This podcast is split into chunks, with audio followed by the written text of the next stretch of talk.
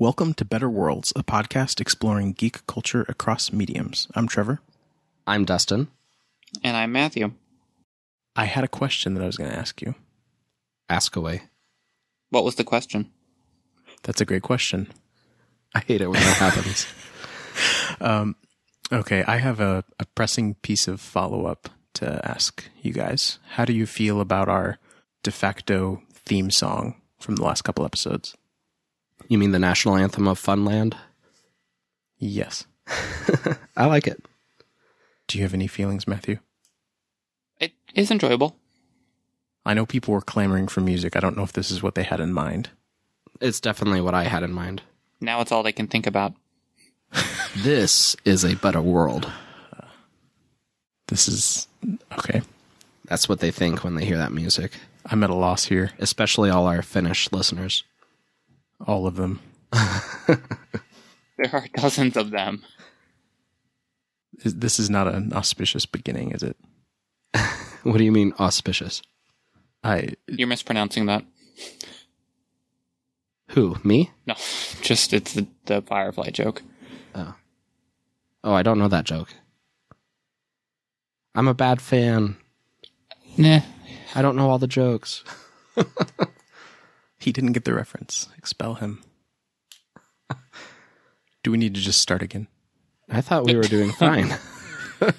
Shun the Okay. non-believer. Shun. Okay, so I guess we'll stick with the music.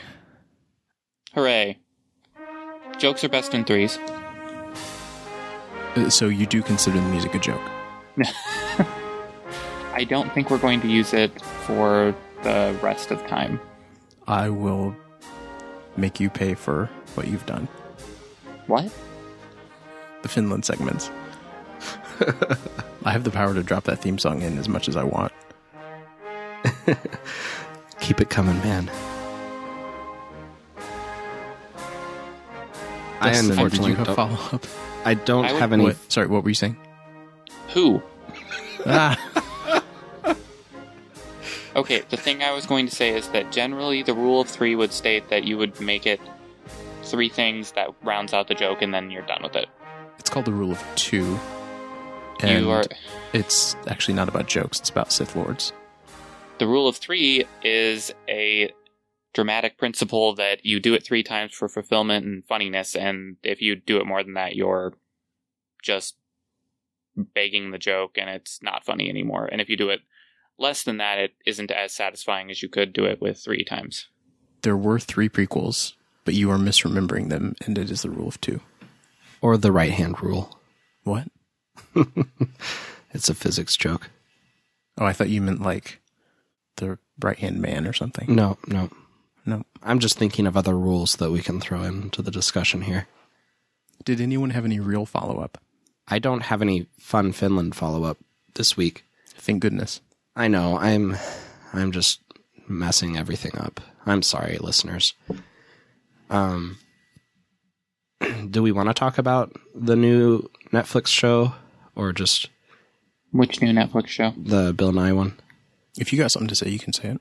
Well, I started watching Bill Nye Saves the World, and I've been a little bit disappointed. Um, I don't know about you guys. Have you? You how many episodes have you guys watched? I've watched 75% of the first episode. I have watched zero. Okay, I've watched two and a half. Um, and he kind of keep. Did you guys watch Bill Nye the Science Guy when you were kids? Yes. I saw it a little bit. he kind of keeps that same joke delivery and, and sense of humor that worked well in a kids show but this is as he states in the opening of the first one directed to adults but he still does that same sense of humor and it doesn't land as well. There was at least one point in the first episode that he kind of executed that delivery and it kind of I think it fell flat and then he kind of like looked up and he was like ah ah ah like it's a joke. Like you're supposed to laugh. Like he almost had to prompt the people into it. Yeah. And then they acknowledged it. Which leads me to another thing i don't like about it is that it's done in front of an audience I, yeah, I didn't like that either and it's not so much science education as it is dispelling misunderstandings of scientific topics. Um, so the episodes that I've watched were the first one about global warming, and then the second one about alternative medicine. That one was better than the first, I felt. I, I thought he seemed to be working, trying too hard in the, the first episode. The second episode, it flowed better. Oh no, I've watched three and a half. I also watched one on AI, and that was meh. Um, and I've started watching one on panspermia and life on other planets. It's just, I don't know. Wait, Bill Nye talking about panspermia? Yeah. Huh.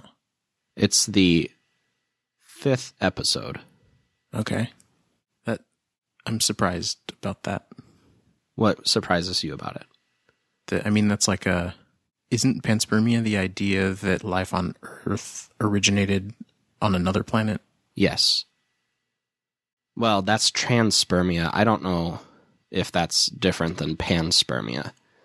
But he opened the the show with talking about evolution of life on Earth and then saying how it got here was it didn't I don't know if he even said possibly, but he seemed to pre- be presenting it as fact that life came from Mars.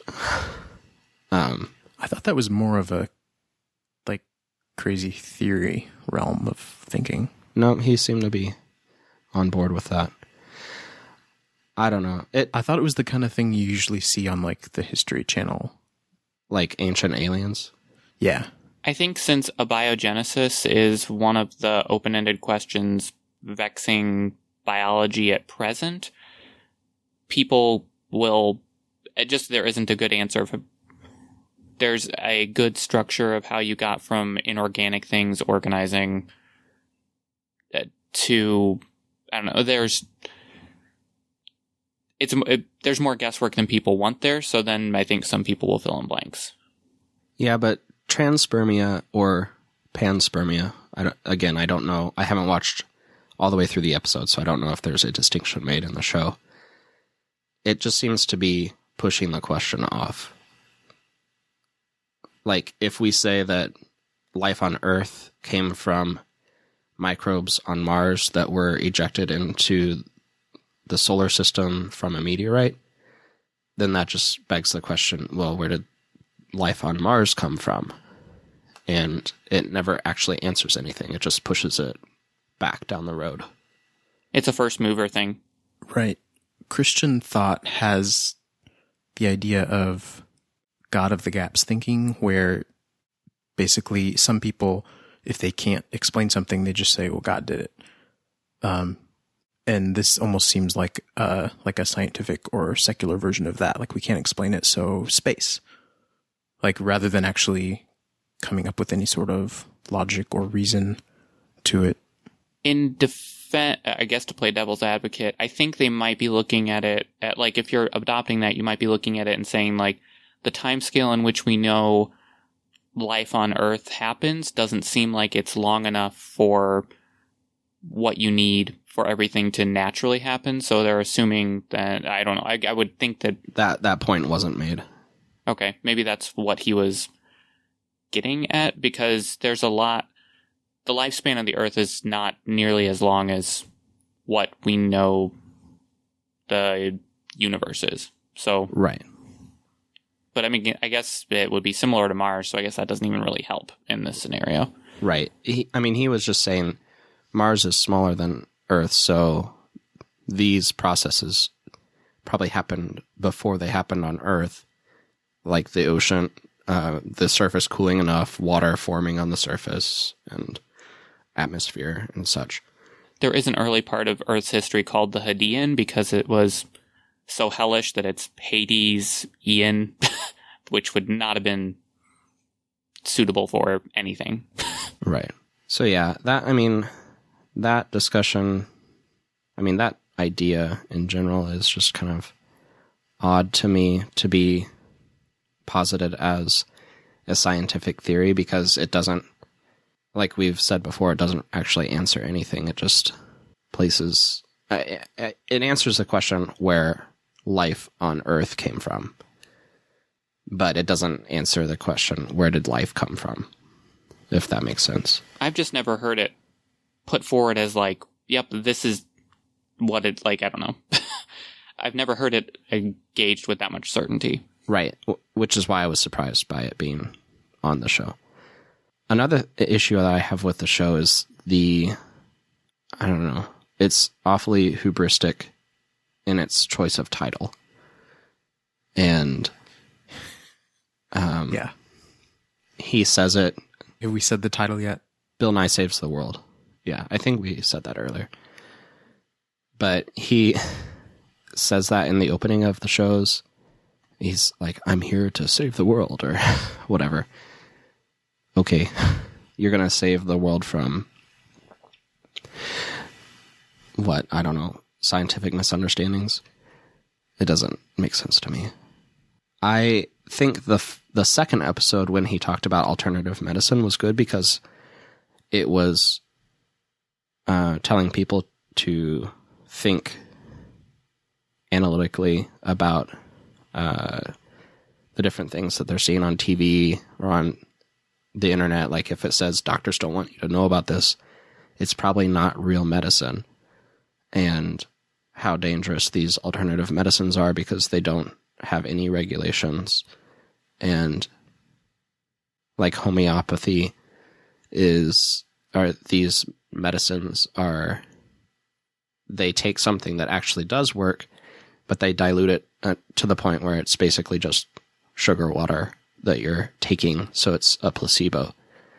And I don't know. I, I think there's a lot of things out there that prey on gullible people and people who don't know what to look for or the questions to ask. And so I felt like that was a good episode.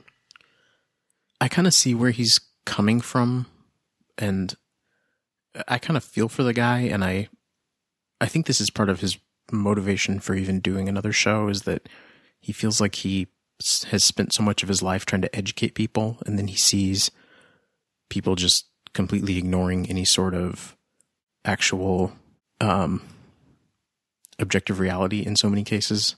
And sometimes that can be quantifiably harmful. Like people think that vaccines are harmful in ways that they really aren't and so they don't give vaccines and then measles comes back There's an episode on that. yeah, so I think he's trying to do some good, but it it's tough not to just preach to the choir with stuff like that. I definitely got the sense in the one episode I did watch, that first episode on global warming. It's like the people who are actually going to listen to him talk about this probably already agree with him. And even if people who disagree with him listen, they're probably going to be put off by the delivery. So it's it's kind of a incontrovertible problem. I think you just described why some people will, don't want to go to church. Oh boy. That was just a really big statement. oh man, I feel like we're opening up so many things that we could go on for hours. Yeah. Anyway, Bill Nye. Are we done with that? Yeah. Okay. Um, on a lighter note, I received a photograph in the feedback email of my nephew Daniel wearing a Spinosaurus t-shirt, and it was wonderful. So there are Spinosaurus fans out there Hooray for dinosaurs. of all kinds. And thank you, Daniel, for the feedback. Any other feedback? Oh wait, I had uh, something. Okay. Maybe not a feedback. Uh, something, something for the pre-show. Oh, okay. Um, so I thought this was interesting. The average Finn consumes up to 25 pounds of coffee a year, which is a crazy. Are crazy. we really doing this?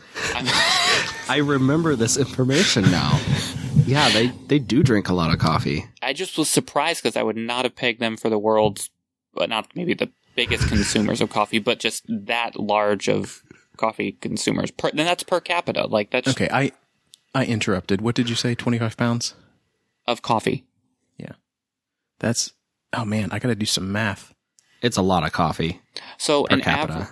I was going to say you're Hey, Siri, what's 15 grams times 365 in pounds? It's 12 I kilograms, found Trevor. something on the web about what's 15 grams times 300. She found something on the web. Good news, everybody. Math is hard. What did you say, Matthew? Did you have an actual answer? Um, it's 12 kilograms if you want it. I was doing rough conversion to pounds. What's 12 kilograms? It's about about 25 pounds. Oh, I might actually be under. I'm, it's did you do the rest of the math? That's the. Well, if you if we've got it in kilograms, Trevor, you do the math there. Divide twelve kilograms by point zero. I can do it. I just Okay. okay. So I only drink like probably five kilograms in a year. I mean, if I drink that every day, it would be like five and a half. That would last. Uh, twelve kilograms would last you eight hundred days. What? You you how many grams of coffee do you have? I I, I drink fourteen or fifteen. Yeah, so twelve divided by point zero one five is eight hundred. So that that would be eight hundred days of coffee for you, and they drink Oh. it in three hundred sixty five days. Right. Okay. Yeah, you were just taking a different approach. I was looking at how much coffee I drink in a year compared to them. Yeah, it was just different. uh, Putting the conversion factors in and different. Right. So they drink like three, not quite three times as much. Yeah, two point something times as much as you. If I actually drink it every day, which I don't.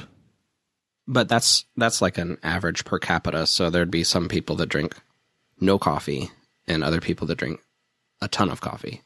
Yep. So But we're talking like maybe three, four cups a day. I'm not a doctor, but that's too much. It would make sense that you would need someone like, especially when you get to the winter months and they're going to have near total darkness for a lot of it, and they have to operate. That you need something to pick you up. Mm, coffee. I guess that makes sense. Does Bill Nye take questions? Because we could like send him a question on this. No, I don't think so. He's too Okay. cool for us, or at least he thinks he is. Also related to um, coffee, not so much Finland. Um, I think it dropped. It was recently second, but I think it recently it dropped to third in the past year or so. Vietnam is actually one of the top three coffee producers in the world, and I did not know that because I don't think I've ever encountered Vietnamese coffee. Yeah. It must not be on the, the bags that are advertising their origin. the number one was was Brazil, and you, everyone's seen Brazil, and um, the one that slipped into being two ahead of Vietnam was Colombia. Okay. Where was Kenya? I didn't. I was only concerned with where Vietnam was because that's the surprising one. I would. I don't know the answer to that. I will. We'll look up coffee production and we'll get back to you on that. If we find the list, we'll put it in the show notes at betterworlds.net slash podcast slash 10. Or we could just save it for next next recording. We'll just do a whole episode on which countries produce the most coffee. Yeah. We're not going to do that, people. You can keep listening. Matthew, I want to say thank you for bringing in a Finland follow up because I was failing in that. And all of the feedback that we've gotten on the Fun Finland follow up has been super positive. So I'm glad to keep that going. You're obviously not considering my feedback. Yeah, your feedback doesn't count. I mean, you're in the show. I'm talking about listener feedback. Yeah, I guess that makes sense. Were you trying to find a way to argue with me? Yeah, I was. well, I think that covers follow up for this week. Yes. Mm-hmm. Notice how we we keep saying week, even though we do these roughly fortnightly, sometimes on Tuesdays. I was thinking we should change the tagline of the show to sometimes on Tuesdays, or just like put it on the end of the tagline. I feel like it's been Monday on occasion too. I don't think that's ever happened. It's definitely never been any day other than Tuesday. No, it's always on Tuesday. Um, shall we go on to the main topic? What is our topic today, Trevor? we are going to talk about the trailer teasers that came out for Thor Ragnarok and Star Wars The Last Jedi, which fans may know as Episode 8, but Disney will no longer acknowledge as such, I guess. Wait, seriously? Yeah, well, I guess it's a place to start. Um, they have they've dropped the episode numbers from the promotion. Oh, jeez. Yeah, so they use the episode numbers before they announce a title, basically, because everybody knows like it's episode eight. But then once they pick a title, and I think they did this for the Force Awakens as well. If you look at like posters and stuff, they don't say Star Wars Episode Seven: The Force Awakens. They just say Star Wars: The Force Awakens. And now Star Wars: The Last Jedi. So it kind of makes sense, I guess, if they're worried about you know 15 years from now and we're still making these. Is it going to look ridiculous if we just have higher and higher Roman numerals that very few people can actually read? The answer is yes. Um, I guess I'm probably going to keep using the numbers anyway, and I imagine Oh. a lot of other fans will. Right. Yeah. I will too, but I I agree that once it gets to a certain point with Roman numerals, it's just silly. Yeah, Like the Super Bowls, geez, they should have given up on that long ago. Oh yeah, for sure. People are having to do math every time they're like, oh, "What? What Super Bowl is this?" And if they keep going with Roman numerals for the Star Wars movies, we're going to end up with this really weird pocket universe where, and I guess this will exist somewhere, but this pocket universe where the only people who are able to appreciate Star Wars are football fans. Mm. or ancient Romans. Them too. They can at least count. Yeah. That, okay. that- I guess there's probably still an even weirder pocket universe. Do they not teach Roman numerals in school? I, it sounds really. St- they do, but the world uses Arabic numerals. but motion pictures, don't they still? Yeah, that's the one place. I mean, you see it on. I don't know. Do you see it on money anymore? Illuminati confirmed. Quick, somebody find cash. It's an antiquated system that is not helpful. Or is it a more elegant system for a more civilized age? No, it's not a more elegant system because we can't even understand it. I don't have a problem understanding it. Do you guys have problems understanding it? You just look at a, a string of 15 characters and tell, can tell what number that is just off the top of your head. When when you're used to patterns in them indicating a certain value, yes. This is my favorite argument. So, so you don't have to do any addition or anything. I count out the places. You just look at it. You count out the places. Like you have to, you can see like MCM. That's nine. That it always going to translate to nineteen. In like the, I don't know. You just get used to reading it. I don't know. How many movies are you watching just to see the, the string of Roman numerals? I've watched a lot of MST3K ones at this point. Oh man. So you asked if when you see 15 characters, can you parse that immediately? If I see a 15 character long number written in Arabic numerals, I have to like count out the places to know what the number is. Unless there's, I mean, maybe not if there's commas in it, but if there's like, if there's like no commas, like I'm going to have to count those out. Oh right, yeah. But a 15 character Roman or Arabic numeral number is much larger than a 15 character Roman numeral. Yeah, that's like sit down with a notepad territory. Right. and I just was pulling out a large number. I don't know. or like Google Roman to Arabic converter and like copy and paste it in and see what happens. I don't think anyone's arguing that it's a better system, Dustin. Oh, I thought you were. Uh, no. don't put words in my mouth. Okay. No, I'm I'm not trying to. I thought that's what you were arguing. no. I think people use it because it's a, it's like nodding towards our classical heritage or some nonsense like that. And What a, a Western centric viewpoint.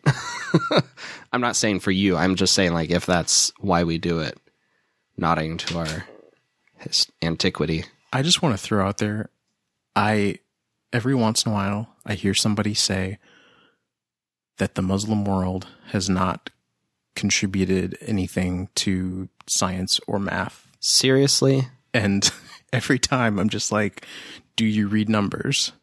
if you want to be technical, they if they're if they know their stuff, they'll argue that, and they'd be right that they the Arabs stole them from the Indians. You're not helping. What about algebra? That's what I would go towards. Yeah. What about algorithms? I th- again, these are better examples than the numbers. Yeah, there are plenty. yeah, I'm just saying someone who knew That's what they were someone could make an argument and then make the argument. It'd be an annoying situation to be in. So I'd Yeah, I, I move on to algebra and algorithms after that, but I start with Arabic numerals because I'm like, you realize you know what those are called, right? I would if it's night, I would go out and point out one of the brighter stars and say like, "Do you know what that star's name is? That is Altair. That is an Arabic name." and they'll be like, why do we care about that? Did you know that before playing Assassin's Creed? yes, I did. And what did you say, Dustin? I was just making fun of the people Okay. because they wouldn't they wouldn't know why any star really matters to them. yeah, that's probably true. Are you guys um, in the know about this solar eclipse that's coming? I know of it. I already have the day requested off. When is it? Isn't it the August? I'm thinking 17th or 21st. I'm don't know. I was leaning 21st. Okay. Well, we'll address that closer to the date, I guess. I just suddenly had this fear that it was coming up within like a month, and I had. Yeah, 21st. Is it crossing through St. Louis? It is. We are in the penumbra, I believe. Yeah, oh, you just blew it. What? We've been quiet. We've already mentioned where we are. What did I blow? Well, we've already mentioned where you guys are oh, in previous episodes. I'll I'll just beep a lot of random words in this episode. Yeah. I've scoped out a park where the coverage is supposed to be a little more. Um, it's like an extra minute long, a little further west from here, which I plan on using. I was thinking about driving. Shall I cut out the city name and just leave in that we're in the penumbra and let people wonder? And then next week we'll start talking about like all the crab coming in this week or something, I think it goes over Portland, Oregon. and let people think we're like on the coast. I don't know when crab season is. Yeah. And I am going to drive south to like Cairo or something to see the longest duration point. So you guys both have this planned out. Or maybe it's the most complete. Yeah. I didn't know it was going over Cairo. Uh, it's going over over the very southern point. I'm assuming it's Cairo. Every map that I've seen has uh, has the longest duration and the most complete points marked on the map, but you can't actually click to see where those points are in reality. so I just have to estimate, and it looks like it's about Cairo. And for the listener who is not familiar with Southern Illinois geography, and you're thinking, why is he saying Cairo like Cairo? That's because that's how it's pronounced in Southern, Southern Illinois. because people in southern Illinois aren't good at names for big ci- like not New Athens, it's New Athens. Well, and I would argue that since, I mean, that is the proper pronunciation for that place, since that's how they the locals pronounce it. No, I'm just saying that where they when they developed it, they specifically weren't trying to say it correctly. Right. Yeah. Okay. and it's the correct way to say that place name now because it's what locals would say. It's just Right. noticeably not how anyone but a local would initially want to say it. Right. And that area is called Little Egypt. So that's another reason why. Like you see Memphis, Tennessee, that's part of the Little Egypt area. Mm-hmm. I was about to say I appreciated how you were both completely ignoring my elaborate plot to pretend we're on the East Coast after also saying we were in the penumbra in order to focus on the celestial event, but then you both just started talking about all our surrounding geography. So Sorry. You can you can beep all that out too. The East Coast part, of South Carolina. I really don't want to like confuse people into thinking we're in South Carolina. I all I said was something about a crab harvest. Yeah, that could be lots of places. I don't know if crabs are really down in the. I mean, I guess they could be. I don't. I should have said lobsters. Again, I don't know what the the local. Alaskan cod. I don't know what the local seafood of South Carolina would be. Can't wait for the next gator harvest. So trailers. Okay, well, we kind of started to talk about Star Wars a little bit, but um, that didn't happen. So you guys want to start with Thor? Thor came out first, so I think we should talk Thor first. Sure. Let's do it. Uh, so yeah, we're going to talk about Ragnarok, and there will be spoilers for Thor and other Marvel movies and the trailer. If you don't like watching trailers for spoilers, this is probably a good time to stop listening.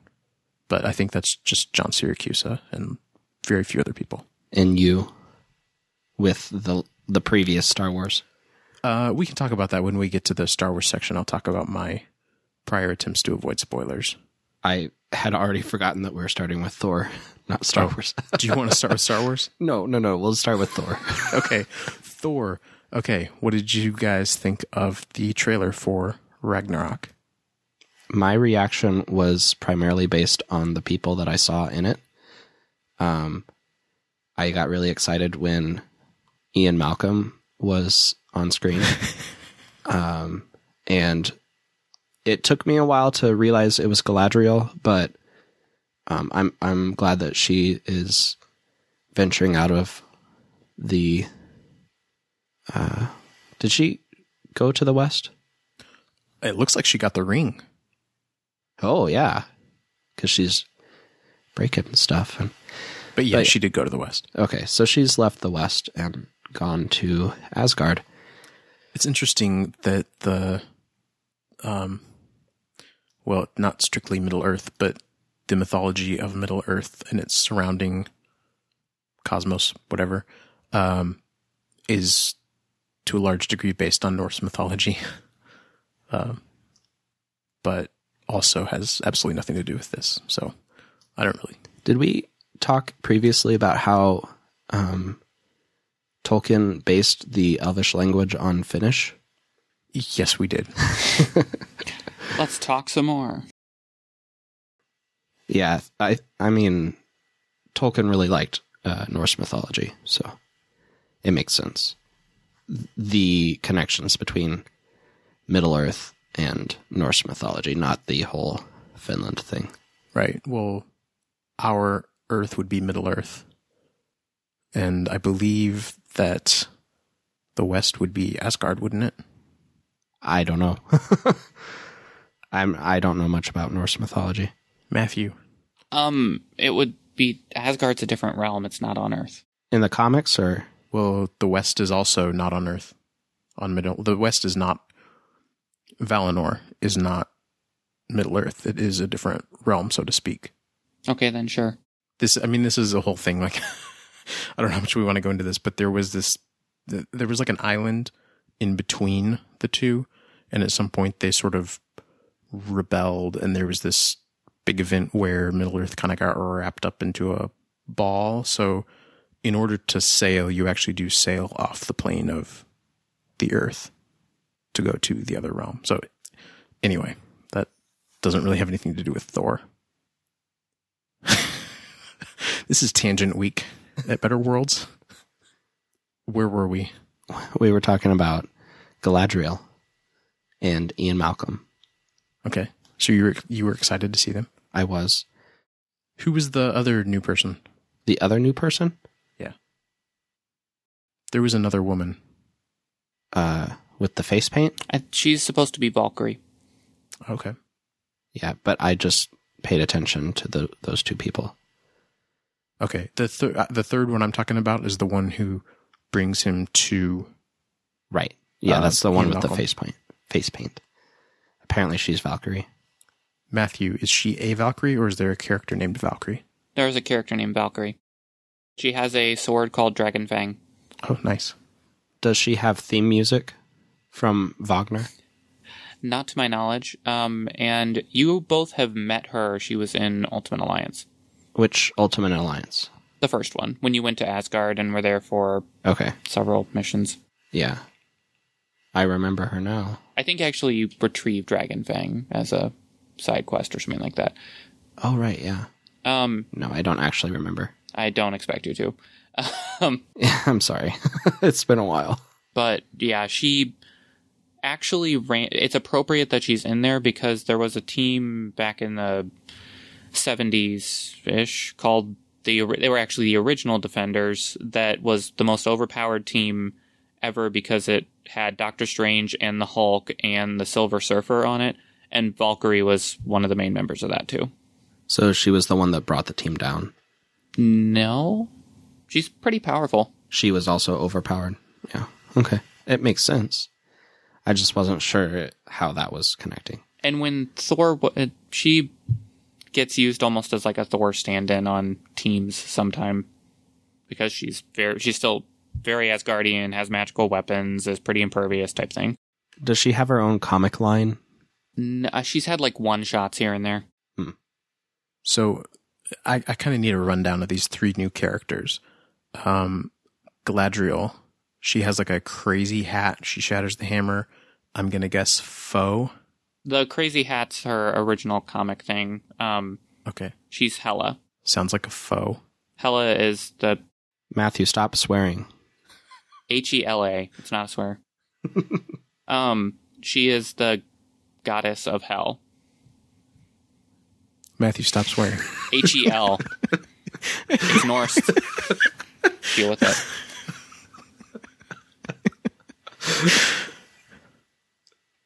Okay, so she okay. Now this Valkyrie lady, she sounds like she would generally be considered a friend. Am I misreading that? Nope. But she doesn't seem like a friend in the trailer. I think they want it to look that way. Yes. So maybe a friendship that gets off to a rocky start. It could be. Or like a secret ally or something. I don't know. Okay. And what about Ian Malcolm? What's his deal? Our favorite chaotic mathematician. Is he the god of chaos in this? I think I think he's the Grandmaster, which is Please say yes. Oh, okay. deeper into Marvel stuff than you want to. He's a guy who likes to play games. Let's just say that. Likes to move mortals about his pawns. The most dangerous games? Essentially, yeah. Okay. Is he like Caesar? No, the he's part of a class of cosmic beings that are like the elders of the universe. That is far deeper in you want than you want to go. Trust me. So is he like Q? Uh, yes and no. Like the guy who makes the pin detonators? More unique than Q because it's just more bound into the fabric of the cosmos than the Q are. Trevor, what was your question? It was a stupid joke. Oh, okay. I was it was a James Bond thing. Oh. There's a person in James Bond that's named Q. Isn't there? Isn't that the guy who makes all the gadgets? I don't know. I don't watch those movies. I haven't either. I've seen a couple. Matthew, do you? I have never seen a James Bond movie. Okay, I'll just snip, snip, snip. that, that'll just be one big long beep. Okay. No. Um. So he seems like a foe here. He's usually a foe. Okay. He likes games. He likes using people as pieces in the games. Okay. So two pretty big time foes, and then one who will probably end up being a friend at some point. Hela is occasional is usually a foe, but occasionally they're on the same side. I don't think that's going to be the case in this movie. What do you think Loki's deal is? He likes throwing knives. oh yeah, he does throw knives. He does.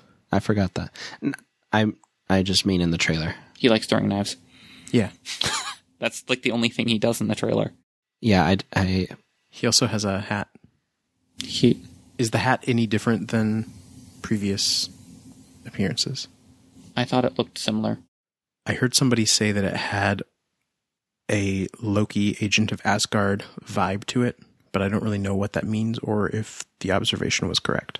It wouldn't really be appropriate if it was correct, and I can't explain that. That's too long of an explanation. Um, Oh, that is actually a thing. yeah. So you just don't want to answer any of my questions today. Uh, that no, the Grandmasters thing, the elder, the Elders of the Universe thing is something I think would be too much to explain, and people can probably glean as much as they need to from the title. And Loki, Agent of Asgard, is like three or four story beats in more so than yes, I want to answer.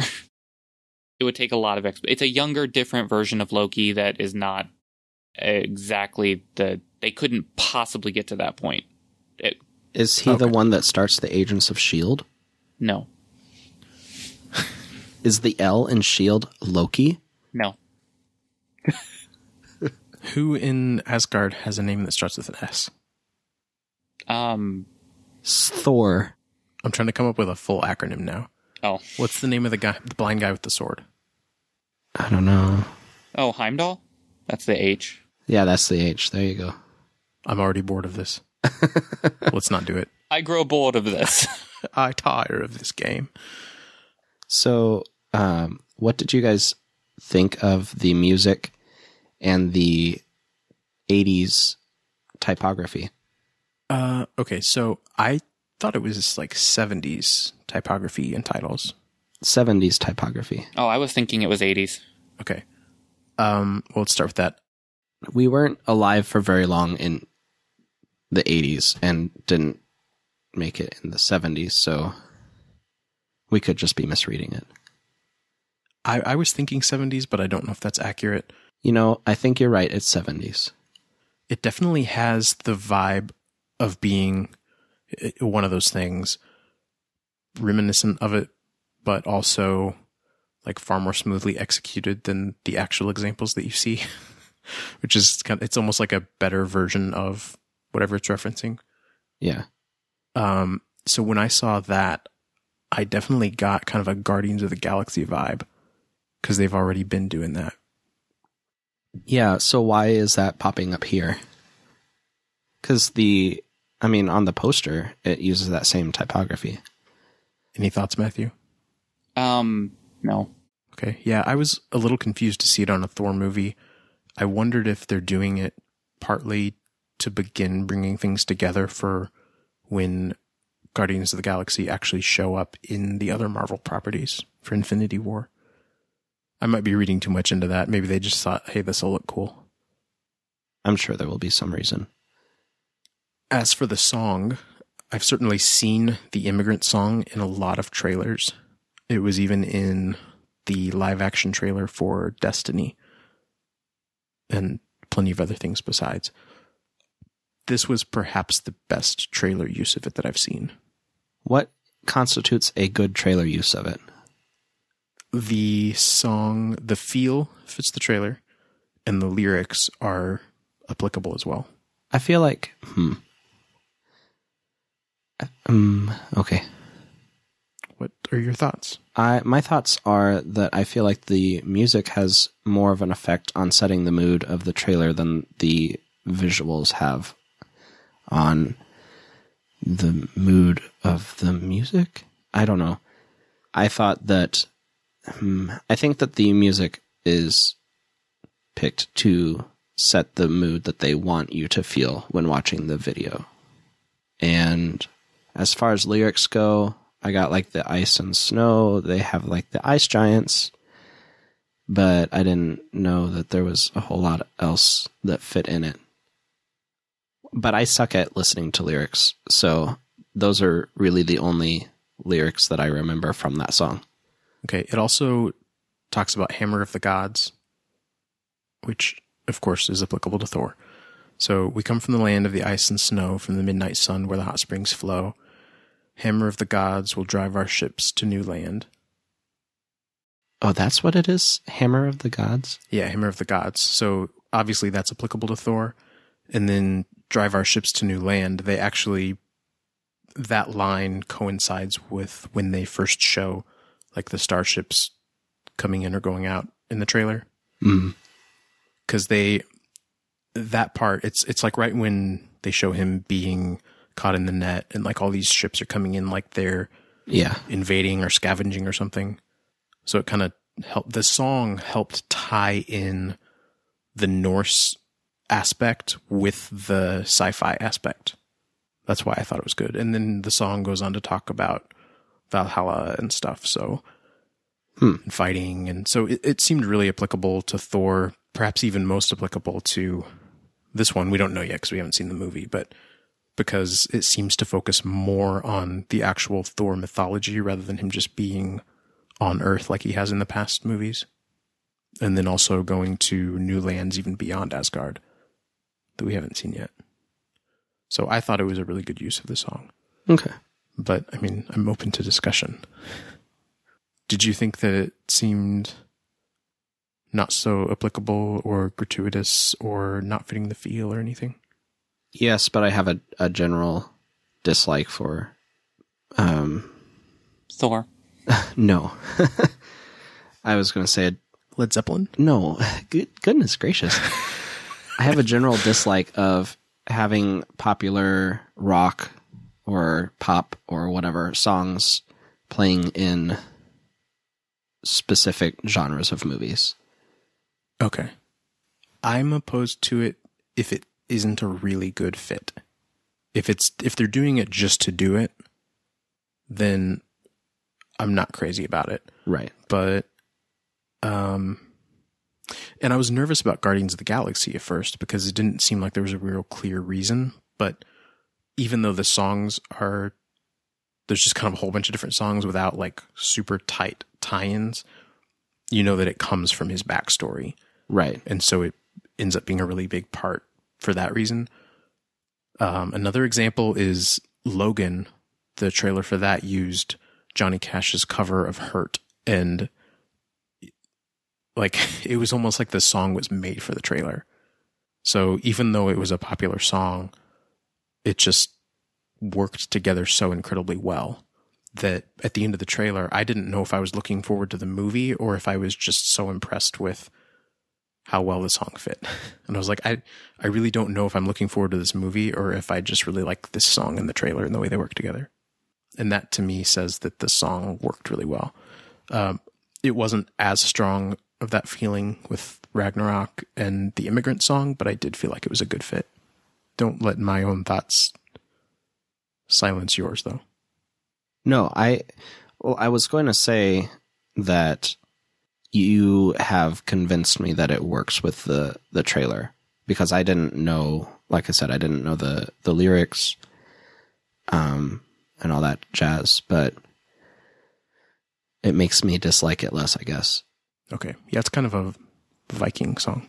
I agreed with the um, the take on Logan. I I liked how that song worked in that trailer. Um, but generally speaking, I don't like it in sci-fi or superhero movies. And the other thought that I had was, generally speaking, if it's in the trailer, you don't necessarily see it in the movie itself. Uh, and Guardians of the Galaxy was an ex- exception because Right. all of those songs appeared in the, the movie. How did you feel about sabotage in the Star Trek movie? Not super. Uh, yeah, it's. Um, they made it as it's a song from ancient Earth, and in Star Trek Beyond, there's a funny quip that whenever it's playing, uh, McCoy turns to Spock and says, "Is that classical music?" And Spock says, "I do believe it is." That literally exactly the same joke is in the Destiny trailer when they use the immigrant song. Oh, really? They're about to go into a place with a lot of enemies and they say, Music? How about something classical? And they play the immigrant song. well, Star Trek rips off of everything, so Um, for sabotage with Star Trek Beyond, I thought it was fine in the trailer or in the movie, but the fact that it was in both really bothered me. I didn't notice it in the trailer. Right? It- yeah, it was. It was in one of the trailers at least, and it- the stuff that I see online, it made quite a splash with that because people started putting sabotage over like every trailer. Um, the one that got shared the most was probably Rogue One, which wasn't really a great fit because they weren't sabotaging; they were stealing information. Right. Um, in Star Trek Beyond, they were actually sabotaging something, but then they totally blew the joke by putting it in the trailer. So Right. um, I don't think we'll have the same situation with Thor. I don't think there's any reason to think it'll be in the movie. with sabotage in the new Star Trek movies, uh, they have it pop up in the very first movie because in uh, flashback to James T. Kirk's childhood, he's listening to that when he's doing something reckless, Okay, and it's implied that he likes that kind of music. Got it. Um, so they're just alluding back to that facet of the movie. However, I'm pretty sure that the real reason it's in there is because J.J. Abrams likes that music, and Yeah, um, so that's why.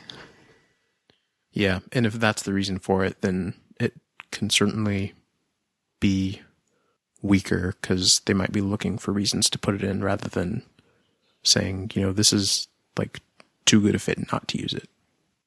You still with us, Matthew? Yes. What did you think of the music and the titles in the trailer? I literally gave no thought to it whatsoever. That's really funny to me for some reason. Um, one of my favorite things about this trailer is the fact that it opens with Thor falling down, like hanging in chains. And when I showed this to Betsy, as soon as he finished falling, or even as he was falling, she said, Wait, hold on. What is going on? How did he get here? Remind me what happened to him at the end. Like, where did he go at the end of Age of Ultron?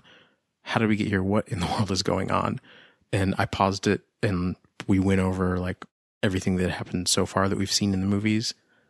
Even though I'd watched the trailer early in the day, I forgot that his first words in the trailer were, I know what you're thinking. How did this happen? well, it's a long story. So I, I love the fact that they open it in such a way that draws that question and then totally acknowledge that the viewers might be a bit confused. I think that's one of the things that almost is supposed to frame it as an 80s homage in the what they're doing with some of the movie stuff because it's like the freeze frame record scratch. Yep, that's me. I bet you're wondering how I got in this situation. Yeah. Except instead of like somebody tripping in the cafeteria, it's one of the greatest heroes. Uh, anyway, yeah. that didn't work for me because it's a trailer and i'm not expect if if the movie started with that scene then that would make sense for him to say that but in a trailer they just pull shots from throughout the movie and try to compile some kind of story like in the guardians of the galaxy trailers they never say i know what you're thinking how did we get to this pit where baby groot now has a control for a nuclear weapon it, I don't know. It just that seemed a little bit forced. I think it's supposed to be comedic because the guy directing it is a, kind of a comedic director. He did Flight of the Conchords stuff. There was a point where I did laugh in this trailer. Well, hold that thought. I'm not going to um, go any further. I certainly don't think that that opening shot is going to be in the movie in exactly that form. I think that was for the trailer. They might show him in chains, but I don't think they'll have the same how did I get here kind of thing. Right. That I'm just saying like uh, it didn't make sense for me for the trailer because no other trailer does that. But And every trailer starts in a place where you as the person viewing could be asking what's going on? Who is this? Why is he here? but in most of those situations, it's not too hard to imagine how the story leads through that. But the way this one opened, I felt like it almost, the viewer almost felt like they were missing something. Like, wait a minute, is this where we're starting? Yeah, I, I didn't feel that way, and that's why. Okay. Yeah. Where did you laugh? Yes, Oh, yeah. we know each other. Okay. I feel silly for asking now. Yeah, That is the line I do expect to be in the movie, yeah. in at least some form. We're friends from work. That was the highlight for me in the trailer. Also, I don't know why I thought it was cool to see him with short hair. He looked good with short hair. I don't. Yeah, I don't have anything else with that. Do you have any anything else, Matthew? Nope. I feel like we haven't heard much from you, and this is like your thing. I I have a. oh, go ahead. Oh, you go ahead and say it, and then I have a question. He was finally about to say something. I didn't have. I was just good. Go ahead, Dustin.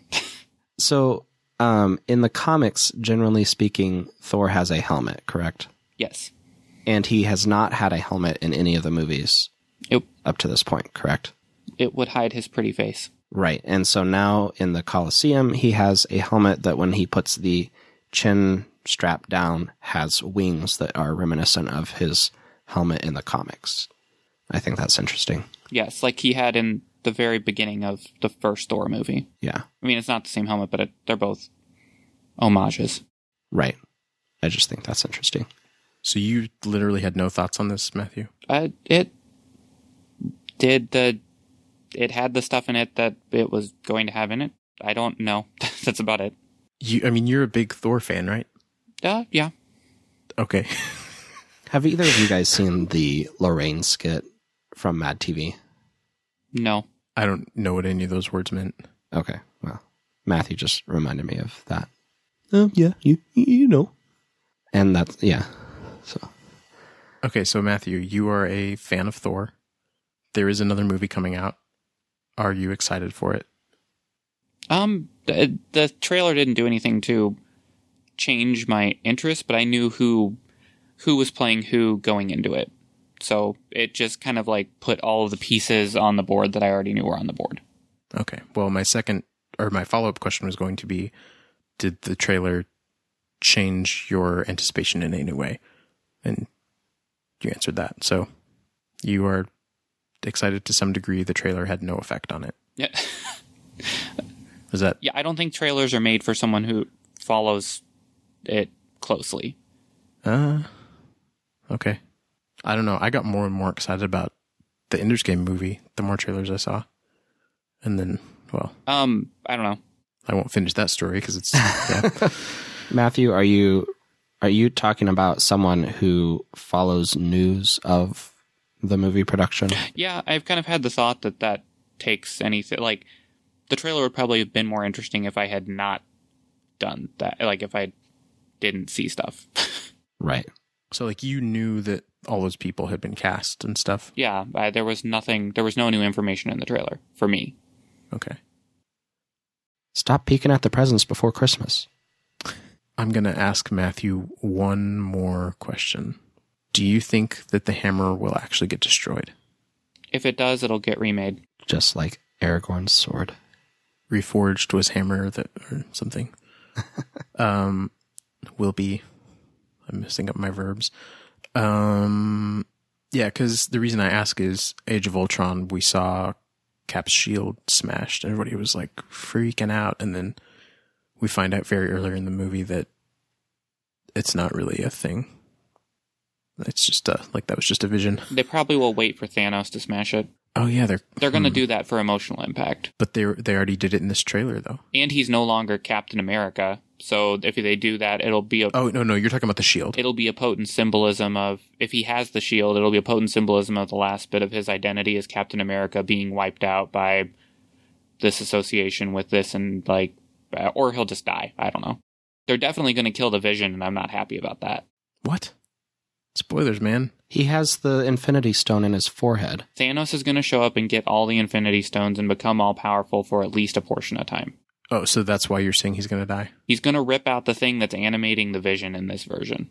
Maybe he'll be like. Have you guys seen Muppet Treasure Island? Yes. No. Do you remember that the bear has a person living in his finger? Yes. Maybe the Vision will live in Thanos's pinky finger in like manner. That's the dumbest thing I've ever heard. I don't think I don't think you guys are appreciating my vision here. Your vision? Yeah. okay, I think we've talked this one into the ground. Should we move on to Star Wars? Sure. this one will be a fast discussion, I'm sure. Oh yeah, yeah, yeah. Uh, so um, there's a new Star Wars movie coming out. Um, Is this the one about Boba Fett? uh, Boba Fett. sure. Boba Fett.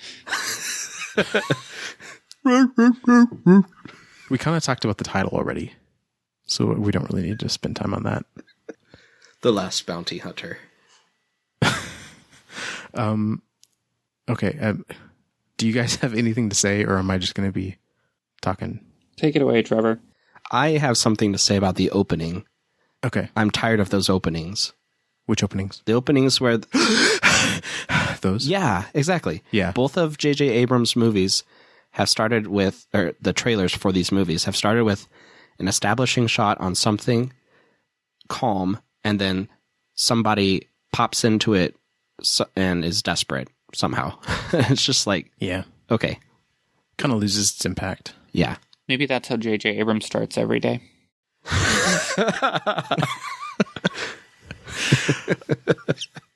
Yeah, that first shot, of course, it raises the question what are they freaking out about?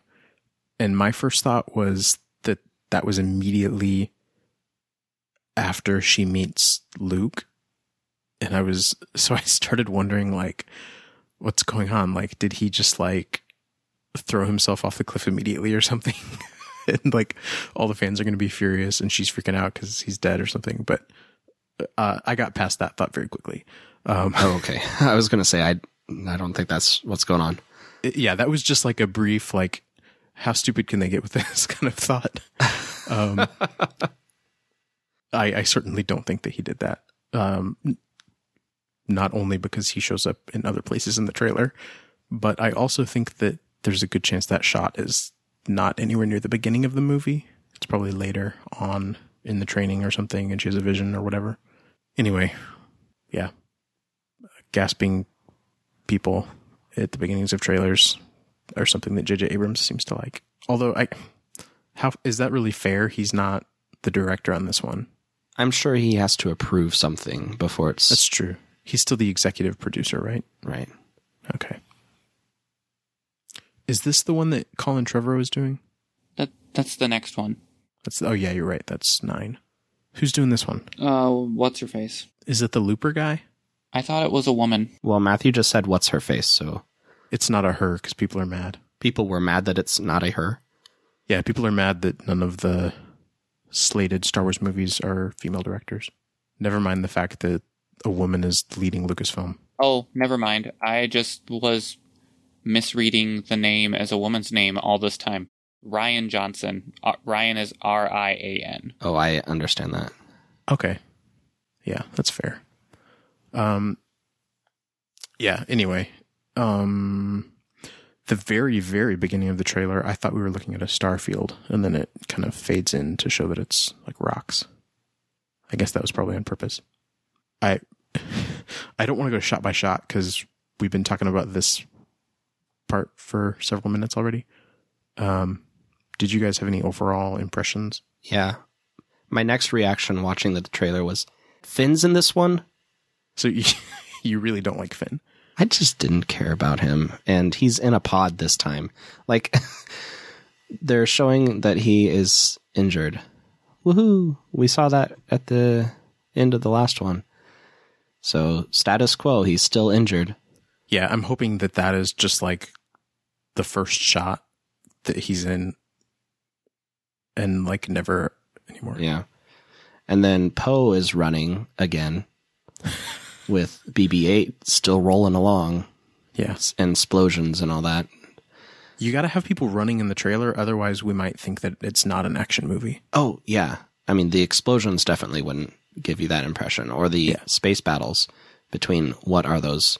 B Wings and something? Um uh, they weren't with you're talking about the part in space? Yeah, so I thought there was something. what? Sorry, it's just like I the, don't know. It's the worst. I I know exactly what you mean, but it's the worst clarifying thing for a Star Wars movie. the part in space.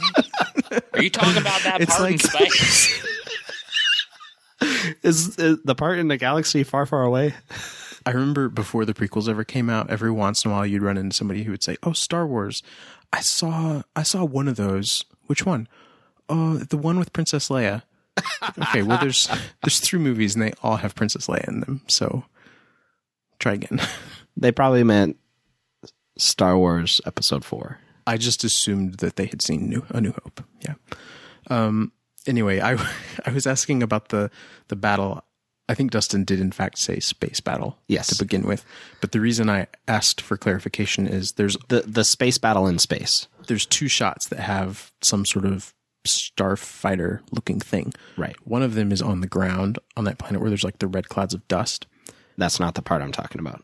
I've seen people refer to those ships as baby B wings because they have the cockpit off to one side.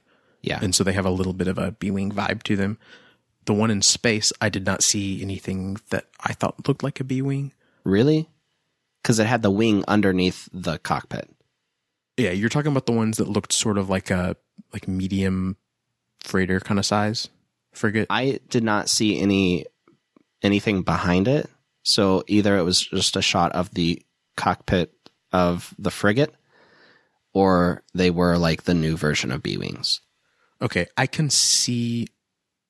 I think I see why you're calling them that now. My impression was that they were almost like smaller versions of like a Nebulon B frigate, but they I can see B Wing is almost a closer analogy, but they didn't seem to have quite that same form factor. Well, and I'm not expecting any of these. I mean, they changed the form factor of the X Wing slightly. So I'm expecting if they do have B Wings, they're not going to look exactly like those from uh, Return of the Jedi. Sure, but I guess my point is more directly that these things are shown alongside X Wings and they're way bigger than the X Wings. Oh, are they? Okay. So like a, a B Wing is like slightly larger than an X Wing. These are like four times as big at least. Those shots were pretty frenetic, and I never paused them to see what was exactly going on. I had the good fortune that I paused one time during that and just happened to catch the briefest glimpse of the single thing that has made me the happiest about this trailer. And that is there are definitely A wings in that shot. Congratulations, Trevor. I'm so excited. um, I, actually have slightly mixed feelings based on the fact that it's like 30 years later. Because if you think about A New Hope, you've got the X Wings, which are very new, top of the line space superiority, space superiority fighters. And then you have the Y Wings, which are these aging bombers from the Clone Wars. And they're kind of like being held together by the mechanics, but still serving alongside the X Wings. And then in Return of the Jedi, you've got the A Wings, which are really sleek, fast, highly maneuverable, very new interceptors. And of course, those have now been, their origin has been pushed back to like Rebels era a couple years before A New Hope, but they're still very new, very sleek, very fast when we see them in the original trilogy. And now they are, if they're the same ships, they are in fact older in The Last Jedi than the Y Wings were in A New Hope. So I'm kind of torn about that because it doesn't seem like you'd want your really fast, really maneuverable fighters to be that old. Like, surely there'd be something faster and more maneuverable by then. So like I can see I can see that being fine for more lumbering kind of stuff, but the stuff that really moves fast like that seems like the older stuff would kind of get one upped. We keep fighters in the air for a really long time. Like for instance, the this isn't a fighter, it's a, a bomber, but the B fifty two Yeah. was developed in the fifties and it's still flying today. But that's a bomber. That's what I'm saying. Right. Yeah, I'm, and so I'm pulling up some other fighters. I just hadn't had that open yet. The F-16 Falcon is was introduced in 1978, and they are still in. Oh wait, no, they're produced from 73 to present, but it says on Wikipedia their introduction was August of 1978, and they're still in service. And that's been almost 40 years now. Yeah, but it I don't know enough about planes to draw a more apt comparison. If I if I could like look over some models and stuff, I feel like I could pull up a, a comparison that illustrates what I'm saying. Yeah, I'm just saying, like, with modern fighters, they are able to make slight changes to the airframe to improve them and extend their usability. Okay. Star Wars in general moves pretty fast with that sort of development. So just to to draw a contrast with right now I'm reading through the Imperial Radch series, which is like ancillary Mercy and its sequels. Or sorry, Mercy is the second one. Justice is the first. Yeah, Justice is the first. Sword is the last. Yes. Are you going to give me spoilers? No. Okay. um, the ships in that they uh, they only talk about big ships for the most part, but the ships are very old, Yeah, the justices are about millennia. like thousands of years old. Star Wars is the opposite. You have um, in the Force Awakens, you have the Star Destroyers that are completely different new ships compared to the Imperial class Star Destroyers that were used during the Galactic Civil War in the original trilogy.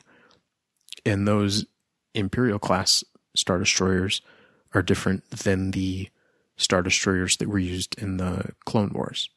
They're they have similarities, but they are in fact new ships every like ten or twenty years. What about the TIE fighters? The Tie Fighters, um, their the development during the Clone Wars was extremely rapid because of the scale of the war. I think so.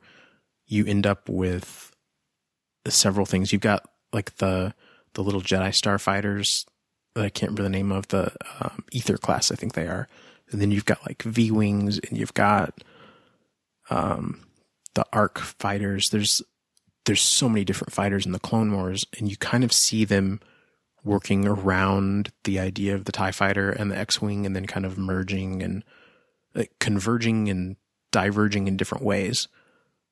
Um, so you don't have any straight up Tie Fighters in the Clone Wars; those came later during more Galactic Civil War time period. And then there was kind of this burst of all these different types of Tie Fighters.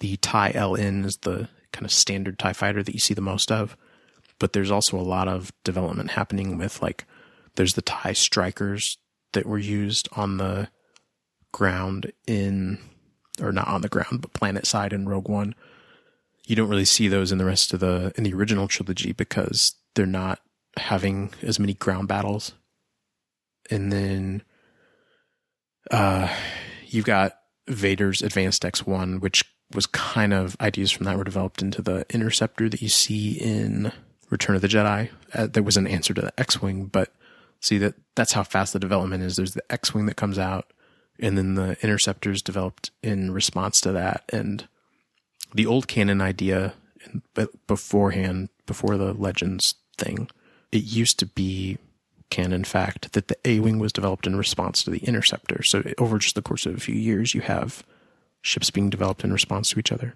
Um, now the A-wing is kind of been made a little bit older. And the B Wing is actually pre A New Hope as well, at least the prototype of it. So I guess that kind of makes more sense because it probably takes a while to develop stuff like that. I feel I I feel like I'm saying too much and dominating this conversation. I was going to ask how the TIE fighters differ from, like, in The Force Awakens, they don't seem that different. Yeah, they the ask JJ Abrams. There's like there's very little difference. Uh, I guess in that sense, all, the plot doesn't seem that different either. So that makes sense. Yeah. Um, in The Force Awakens, the one thing I can say that's different about the TIE fighters is the one that Finn and Poe steal is like a special forces TIE fighter. I don't remember the exact name of it. It's basically just like a TIE LN, except it has A red stripe. a gunner. It has a second seat for a gunner, and it has a red stripe, and it's been painted black. But the part I was going to mention was the second seat for the gunner, because most of the Tie fighters, well, not all of them, but the Tie LNs are one seaters. I mean, you've got bombers, you've got scouts, you've got all kinds of things that are two seaters, but the the Tie LNs and the interceptors were both one seaters. Um, but that one that they steal conveniently has two seats. So I guess there was some innovation in the intervening years. I just took that as a plot device. Yeah, I did too. Anyway, we kind of went off on a tangent there about Starfighter development. I felt like I was talking very fast and not letting anybody else talk. At the speed of a TIE fighter. Development. So now that I've ranted about fighters for however many minutes that was, um, the one thing that I'm most excited about with this trailer is the fact that it actually had new ships in it, even though some of them kind of have nods to some older ships. We're not just seeing basic ties and X Wings, because yes, there were a couple tweaks to the X Wing design. Yes, they painted the TIE fighters black, but no, there weren't really any new ships in The Force Awakens. And when I see a Star Wars movie, I want to see new ships. And this movie's going to have new ships. So that is the most basic requirement, and it has been met. So would you say that if the movie is story wise on par with The Force Awakens, you will be happier with this one because there are new ships? Yes. I will still, I, I really hope they step up the story, but I will be happier, I guess. Uh, I guess it's not as simple to say because kind of the only thing holding The Force Awakens together for me is the hope that they will make the overall story arc more interesting. So if they don't do that, I guess that it, since it's the second one, I guess it would bode poorly enough that new ships might not be enough to buoy it up. I want you guys to say something. I don't want to be the only one talking here. Matthew, what were your thoughts? Um, I felt at parts like they were maybe trying to tonally set it to be kind of um, Empire Strikes Backish in that it's a little darker than the original, but it still felt very like too upbeat for that, at least based on this trailer. Abrams would never try to rehash an old plot. He's made thousands of movies and they've all been completely original. hmm Each more original than the last.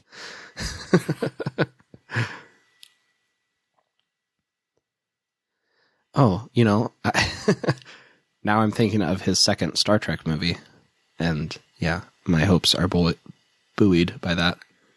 You're better at pronouncing that than I am. So, uh, why was Kylo Ren's mask crushed?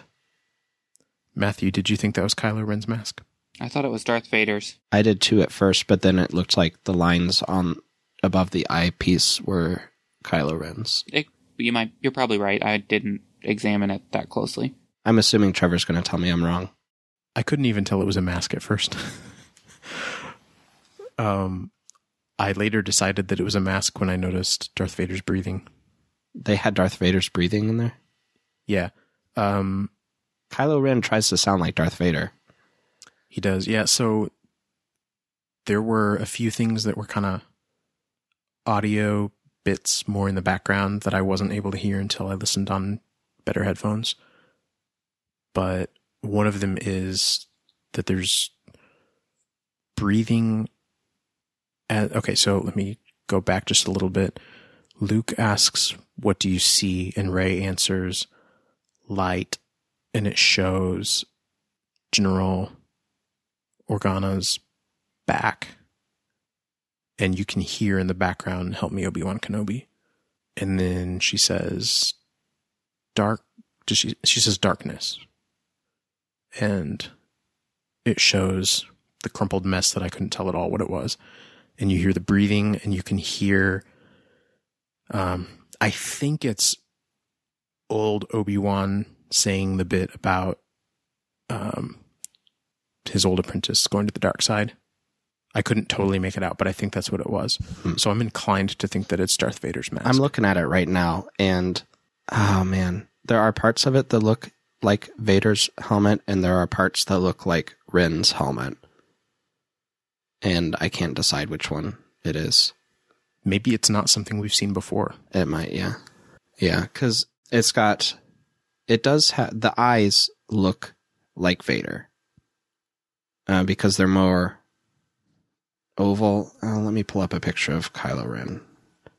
That shouldn't be hard because he was on all of the marketing Literally all. since he was the main character, you know. Yeah, so that's not. Oh, jeez. It's not his eye.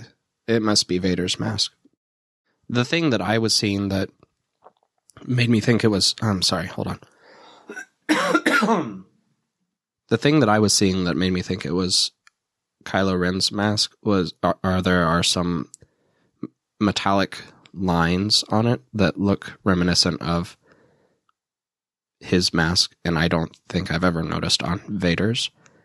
Uh, so I can't explain that. But the eyes don't look like Kylo Ren's helmet. Although, let me pull up this other picture. Darth Vader's mask is pretty, um, pretty burnt and crispy. So it can't be that because it doesn't look like this picture at all that I'm going the the chat. Take a gander at that. So what about this? Look at Vader's helmet on the pedestal. Yeah, it's like super crispy. It's it doesn't look anything like the the helmet in the trailer. No, So it's not Vader. it doesn't seem like it. The helmet there looks like someone bored into it, like cut, pulled part of it off, removed Vader's brain, and then put the piece they carved out a little bit back in there. Yeah, it's got the top like cut off. I don't know why. Maybe just no. I I don't know. That's really weird. It's not just like melted. It's definitely got like a slice out the top.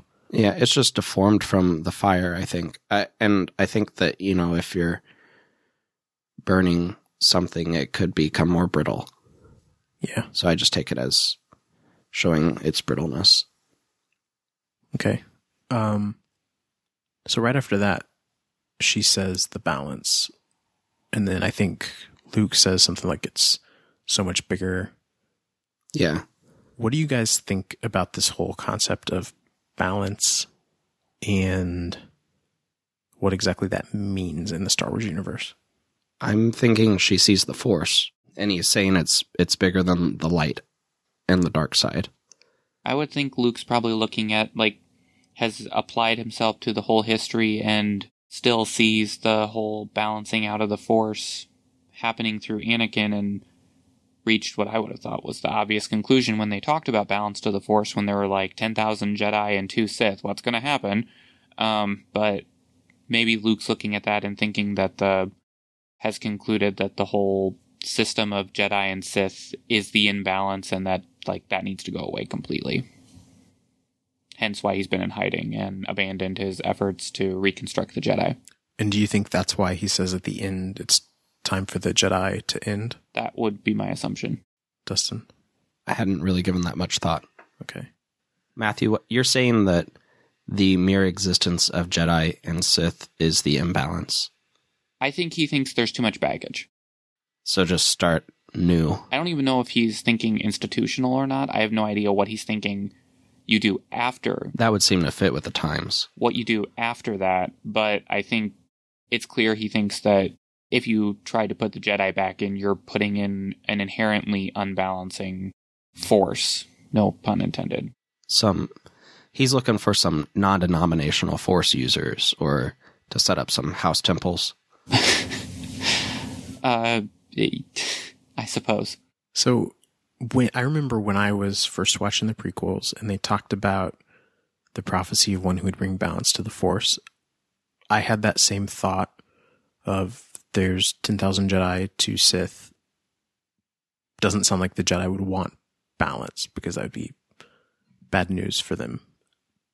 But I've come since then I've come to think that that's not what it means. And I've come to think it's more like the Jedi are the disciples of balance and the Sith are the disciples of chaos. And so if you have any Sith, they are the agents of chaos. And so if you eliminate the Sith, then you have balance. Because the dark is chaos and the light is balance. But maybe he views the Jedi existing as a thing that makes the Sith exist. Kind of like how Batman in Gotham City brings about these costumed villains. That is actually exactly what I thought when Matthew said that. The Batman thing? Yeah. All right. I hey, I watched Batman Begins. uh, that's an interesting thought. In one of the novels, Truce at Bakura, there is on the planet of Bakura, there are people who believe that there is an inherent balance to everything. And if one person becomes stronger in the force, then someone else must become weaker in the force. And this is well before the prequels came out.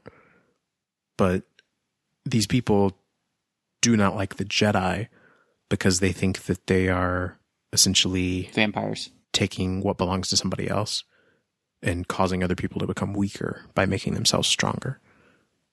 So that's a that's another idea of balance that outside of that book I've not heard anybody talk about that. Physics? No, this was more just like a metaphysics. Oh, okay. Well, I I presumed that you meant on a metaphysical level. Okay. Well, anyway. um anyway, that that's like one small group of people. I don't see any reason for that to be the basis of the entire Star Wars mythos. Um, the other thing that's from the novels is there's this idea of the unifying force. Most of the Jedi hold to the doctrine of the living force. But there are a few who are typically viewed as heretics who believe in the unifying force. And the unifying force is the doctrine that there is, in fact, no distinct split between the light side and the dark side. So, for instance, in a lot of the Star Wars games, depending on which skills you choose, your character gets set down the path to be a light side character or a dark side character. I remember watching a friend play a game one time and he selected the force choke skill and he said, you know, I'm just going to do a little bit of force choke because it'll be fun, but I want to play the light side of this. And then he immediately had a cutscene where he killed his best friend. And um, that's typically the view we see in Star Wars where we say like force choke is dark and um, force lightning is dark. And if you do those things, then you're to be a bad guy. But the unifying force says that it's in a more respectful way than this. It's not the tool, it's what you do with it. The force is not itself inherently good or bad. The force is more unified than that. It's it's just one thing. So you don't have the idea that a force choke or force lightning is evil. It would just be how you're using it. So if you can use force lightning without drawing it from anger and hatred, you could actually use that for good without necessarily being acting on the dark side. um, sorry, when you just said not drawing it from anger and hatred, I just imagined like someone doing that and like electrocuting bunnies or something and being like, I love electrocuting bunnies. was that your only thought on that? I don't know what what was the question. Just I just I'm just trying to talk about this stuff. I mean, I guess they could go that way. That would seem to reflect a certain uh, cultural thought uh, pattern within an American society. So I wouldn't surprise me if it more or less shows up in Star Wars form, which in a way can be cipherish for the culture. Cipherish? Um, a way to read culture. Okay. Do you think it could be done in a way that was true to the mythos at hand, or would it be more just a reflection of the culture that is being told the story? Um, good stories do both. But would this be doing both, or would it be doing just one? Depends on if it's a good story. okay. Okay. Part of the problem for me is that after watching this trailer, my general reaction to it was apathy. Okay. I, I wasn't really excited by anything in the trailer. Um, we see that Rey's going to be training. Uh, we see that Kylo Ren still hasn't fixed his lightsaber or tuned it properly. I think he likes it that way. Well, he needs a tune up. It's based Um, on an ancient design Okay. from Malachor. Yes. Old things are always better than new. There have been great developments in lightsaber technology in the past thousands of years. Use them. right. So I did notice that it something that stood out to me, I guess, was that in the scene of when one of the establishing shots of the island, one of like seven, um, we see Rey. I'm assuming swinging her lightsaber about at, in practice, and it's Yeah. green. Oh, was it? It was green, yeah. So I thought that was interesting. Maybe Luke wants his dad's lightsaber back and gives her his, or maybe she has to build her own to be a true Jedi. That would make sense. That's the usual thing. Yeah, It's in Ireland. Lots of things are green. this is true. That's not a galaxy far, far away. I can't see it well enough to see what color it is. Oh. Well, I remember watching it and being surprised that it was green. Okay. For me, it's way too small to tell. Well, I've got top of the line eyes. I do not. The very best eyes you wouldn't believe. Everyone tells me I have the best eyes. They're so presidential. I got mine out of the trunk of a car in a back alley.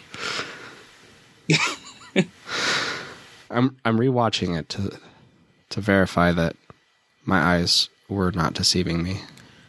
I do have something for you to look forward to, Dustin. Okay. Are there dinosaurs? uh, you may have noticed this, but the shot where they're on like the really dusty planet, where you see the red plumes coming up behind the little fighter things that may or may not be B-wing like, Uh-huh. uh, when it cuts to a view from behind them, you can see they're moving towards a large group of ATATs Oh boy. or some sort of similar walker. I am now watching that part. Um oh yeah, you're right. They are. I had just, you know what? Watching that, I assumed it was new pod racing. Every time I've seen it, I thought it was new pod racing until you That didn't even cross my mind, but now I'm disappointed in myself. Yeah. Um, but you're right; those are walkers, and now I'm super stoked. This movie is going to be the best. Automatically in the top four. Spared no expense. caveat if they're going to just keep remaking the original trilogy then that would be the natural next step would be to do oh my goodness, you're you're right. Those are like the snow speeders, but they're over dust. They're dust speeders. please come up with a better name somebody and uh, watching the lightsaber again on my non-retina screen i couldn't tell it could have been blue it could have been green but when i watched on my retina screen it seemed green t- to me. Okay. So i may be wrong. It may or may not mean something which brings me to another point. Um it's the very fact that we're that we or anybody is scrutinizing these trailers especially the star wars trailer. Oh but hey she's running later and it's a blue lightsaber. Sorry. Yeah. Um, different scene though, so it still could be green. Um, it's it's funny to me that anybody is scrutinizing the Star Wars trailer because, in terms of like, do these trailers actually portray things that happen in the movies? There's there's not a good track record. Like, Rogue One had a ton of stuff that was in the trailers that wasn't in the movie. A lot of people think that's purely because of reshoots. A lot of times it was literally just because they made a shot just for the trailer without ever intending to put it in the movie. And then with The Force Awakens, it was the same thing. Like the first trailer, it opens with like I'm nobody and then Finn's got like the I've got nothing to fight for thing and like none of that stuff's actually in the movies. Um but we analyzed it or somebody somewhere him popping up out of the sand and sweating a lot that was there. That's when That he like after he crashes. yeah That was like one of the few things that was in the movie. Sorry. Were you saying it wasn't in the movie? and i was saying it was in the movie they were consistent with that Oh, yeah.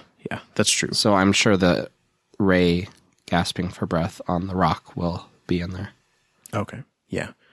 But in terms of like the finer points, like, um, there was the part that appeared to be Leia handing, we were guessing that it was Leia handing Rey the lightsaber. Again, not in the movie. Um, so it's just, uh, oh, there was the line, the force runs strong in my family. I have it. My sister has it. You have it. Maybe that means the Rey is related to them, or maybe the line isn't in the movie and it's only in the trailer and it's in no way canonical and we shouldn't get anything from it, you know? So, you know, maybe when he says, I know one truth, it's time for the Jedi to end, maybe those lines don't actually go together and mean what they seem to mean, or maybe they're not even in the movie. So, like, to some extent, I wonder what the point of even watching the trailers is, To other than to get on the hype train, I guess. that's Woo! it's entirely marketing. You're correct. Yeah. Full steam ahead. I, eh, I if they know what's good for them, they will leave those walkers in there. Just saying. Agreed. What was that weird uh, symbol on the book, Trevor? Uh, I've never seen that. okay. Dustin is quoting much of the internet right now. Um, yeah, I've seen people asking about that symbol as if they'd never seen it before. Because there's a part where like she opens a book, there's a symbol. Uh, people freak out. They talk about it online. It's it's the symbol of the Jedi Order. It's been seen a thousand times. I remember seeing it on so many toys in the past. Anytime it was associated with Jedi stuff, um, it's all throughout the Clone Wars series. It wasn't in the movies before, which I guess is why people are surprised by it. Um, but it's not really something new. It's not in and of itself an indication of a discovery of anything spectacular. It's just a symbol that's been in a ton of places before. It's kind of cool to see it in an actual movie now, but it's not really all that surprising in and of itself. It's like the, if anybody's wondering what we're talking about, it's when it, there's like paper maybe in a book and it's like a, almost like a lightsaber with like a star or something. Um, I don't know how to describe it. That's a good description. Yeah. It's also kind of reminiscent of the early, early Star Wars posters that had Luke holding lightsaber up in the air and there's like a bright Yes. point of light kind of glowing from like near the hilt. It's very reminiscent of that. yeah. Um, one idea I saw somebody said is that if that is in fact a book, it may be the actual Journal of the Whills. Uh, That's what I was going to ask you if you thought that was what it was. that would be kind of cool if it was, I guess. This is the island has a temple on it. Yeah, in a certain sense, I wouldn't want the book to be the Journal of the Whills because that's almost like bringing too much of the mystery out into daylight. Um, the island does have a Jedi temple on it. I don't remember exactly what they said in The Force Awakens. Did they say that he was looking for the original Jedi temple, or is that just something that has kind of been decided online by people? They said something. They said something to that effect. Okay. Yeah, so there's this kind of assumption that it's either the first Jedi temple or a very, very old one. Matthew, would you like to tell us anything about the actual site where that's filmed? Um, didn't we discuss this already in a? I talked about it on Twitter several weeks ago. oh, I thought it was already in a podcast. Um, No, I, I talked about it on Twitter on St. Patrick's Day because uh, Google, their doodle for the day was of the site where this is filmed. And I kind of went on a little Twitter rant about it. It was a good one. Oh, yes. Um, it's a site in about as far west of Ireland as you can get to named Skellig Michael.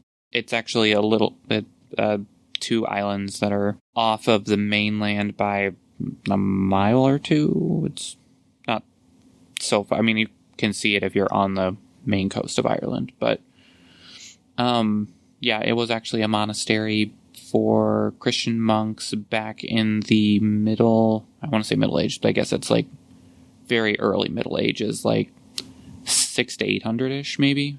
Um, but for them, it was literally the edge of the world. Like they didn't know anything was out in the ocean beyond those islands, and that was about as far as you could get out. So it's kind of appropriate that they're setting that there for Luke because he's kind of in the same thing, like as far away from civilization as he could get. Are there puffins? There are puffins if you go and visit.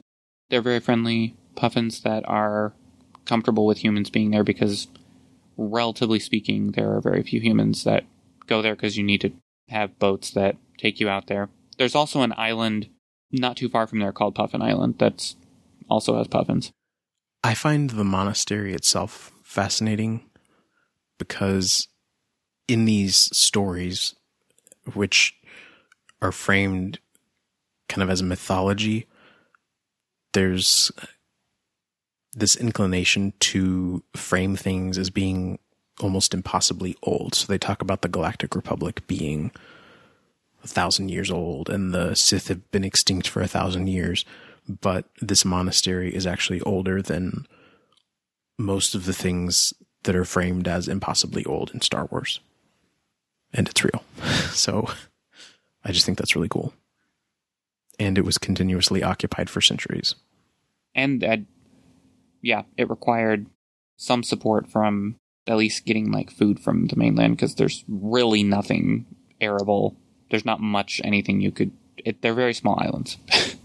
you couldn't really grow too much on there. Yeah, and just in case anybody is unclear, we're talking about the island that Luke is on, the stone steps and the little like beehive structures. Those are the actual real world monastery that they're using as the filming location. In uh, in real life, it's a UNESCO World Heritage Site that's protected pretty heavily under international law. So don't mess it up, Lucasfilm. In a way, it's kind of sad that it'll probably get even harder to visit because the traffic there is rightly limited, but there will probably be a lot more people that want to visit it because of the Star Wars stuff. And so the people who want to visit it for the historical reasons will probably have a lot more competition. Yeah, I visited before The Force Awakens came out, but after they had filmed it and they had it there was a very small town right next to it. Um or right next the closest town to it is called Portmagee and they had um little bits of stuff that had Star Wars in them when I was there that confused me because I didn't know they had filmed part of the movie there and they explained like, oh well we filmed part of the movie out on Skellig Michael, and I was like, oh, that's cool. That was a rambling story that really told you nothing. But anyway, It's cool though. Dustin and I have heard it before, but the listeners have not necessarily heard it. Okay, I want to wrap up with. Are you guys okay with wrapping up? Yeah. yes. Okay. Before we go, I just want to wrap up with A wrap. final. no, stop. a final thought from each of us. What are we? What is one thing we are hoping to see in from either movie? You can pick either movie, Thor or Star Wars. What is one thing that you hope to see in one of these two movies? Imperial Walkers.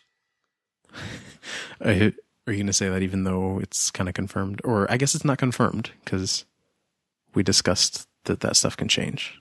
I want to see every Imperial Walker being piloted by Finn, so it makes Oh, Dustin upset. Oh. Just, just to ruin Dustin's dream. that would, oh, that would, I did more just to see how he how he reacts. Just to see, how he, like, will he run screaming from the theater? yeah. I wouldn't, uh, but I would probably cry a little. A tear would fall. Because I've already said that any Star Wars movie with walkers automatically gets to be in the top tier for me. I said that in the Rogue One episode. But this movie has Finn in it, and I don't know, maybe it will be better. Maybe I should just stop being so pessimistic. But he is such a boring character. He is. He's okay. We haven't had our Force Awakens discussion Okay. really yet. Yeah, but so we should kind of Oh, hold off but on that, probably. this- I guess. this No, I mean, no. Sorry, you can say whatever you Oh, want to okay. say. So I just, I'm trying to rein myself in here. I, I gotcha. The whole through the whole movie, we have this character, and then in the last part, he gets uh, what I thought. I thought he was killed by uh, Kylo Ren in the last scene, and my reaction was meh. And you're not supposed to feel that way about a character who's been on screen for so long, and who's clearly supposed to be one of the leads. I I just didn't really care that he had been killed. It was whatever. And then we found out he wasn't actually dead. So So, Matthew, do you want to see him somehow piloting every single one of those at the same time, or would he pilot them in series? He pilots them using the force, yes. but he's not a force user.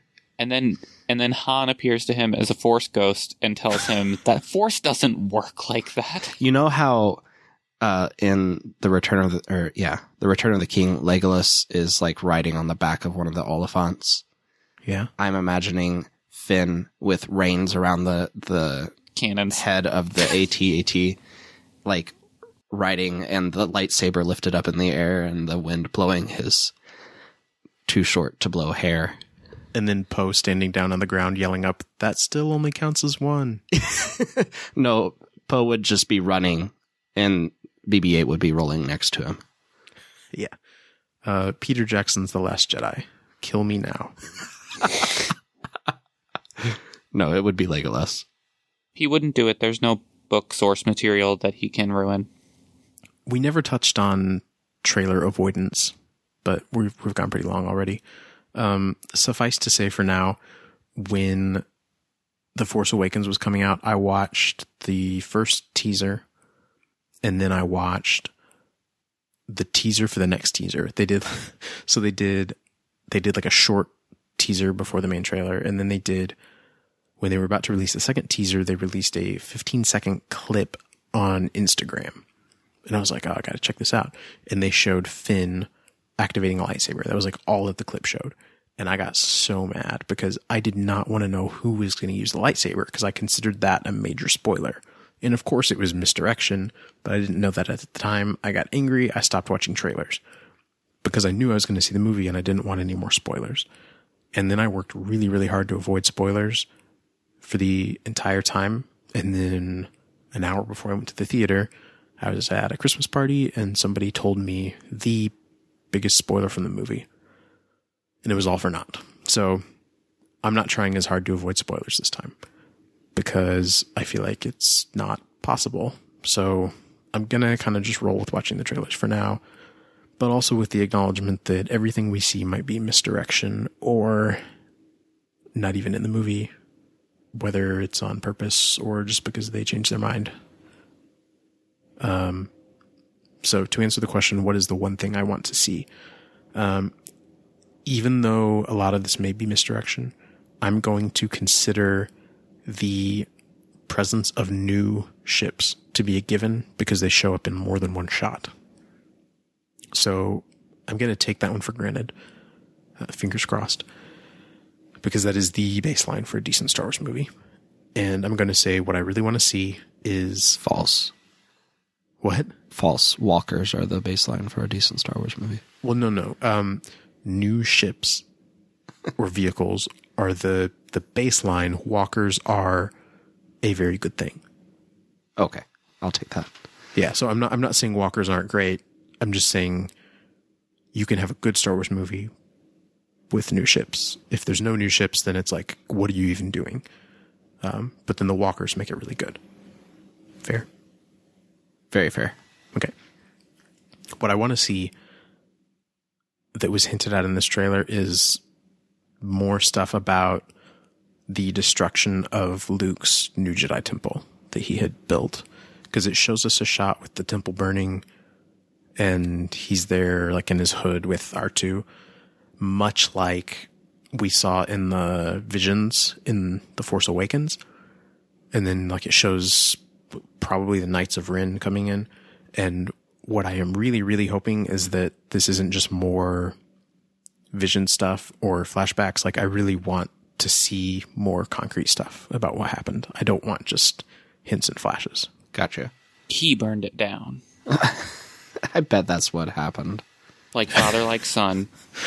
He burned it down for kicks and then Kylo Ren got really upset and he's like, "What are you doing?" Like and that's actually what happened. So Luke's actually the bad guy. No, he tried to pull an Anakin, but then when he was killing off all the students, the Kylo and the Knights of Ren weren't going to have it because they didn't want to die, and that's what happened.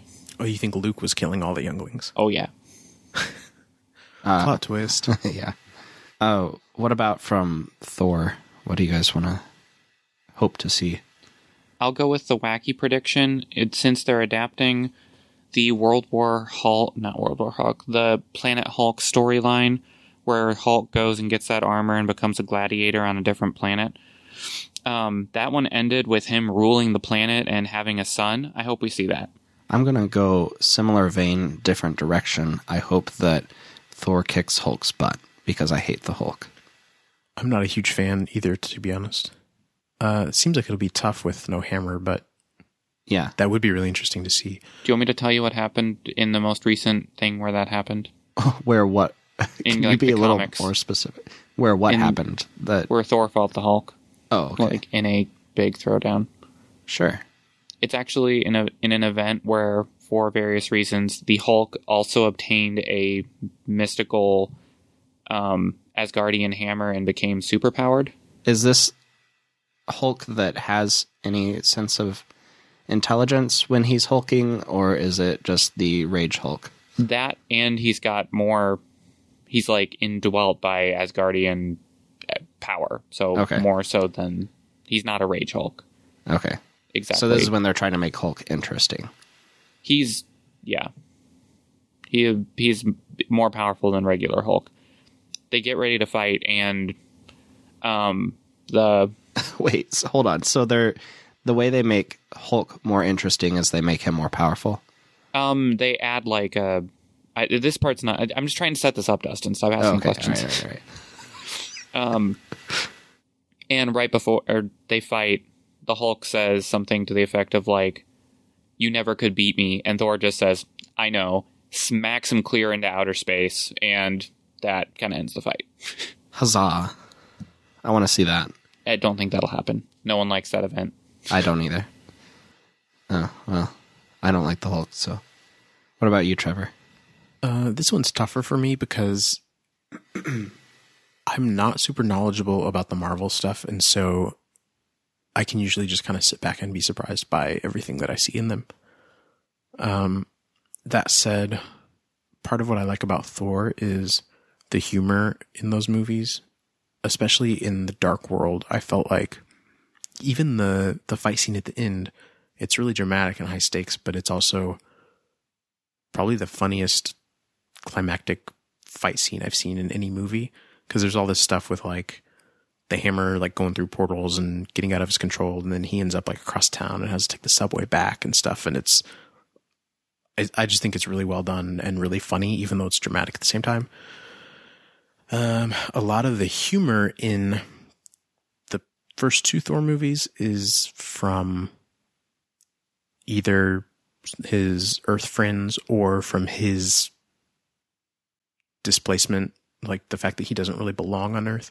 So I hope that this movie is as funny as the first two, even though he's not on Earth. Yeah, makes sense. Okay. Well, you can find us online at betterworlds.net. You can find the notes for this episode at betterworlds.net slash podcast slash 10. You can find us on Twitter at betterworldsnet or email us at feedback at betterworlds.net.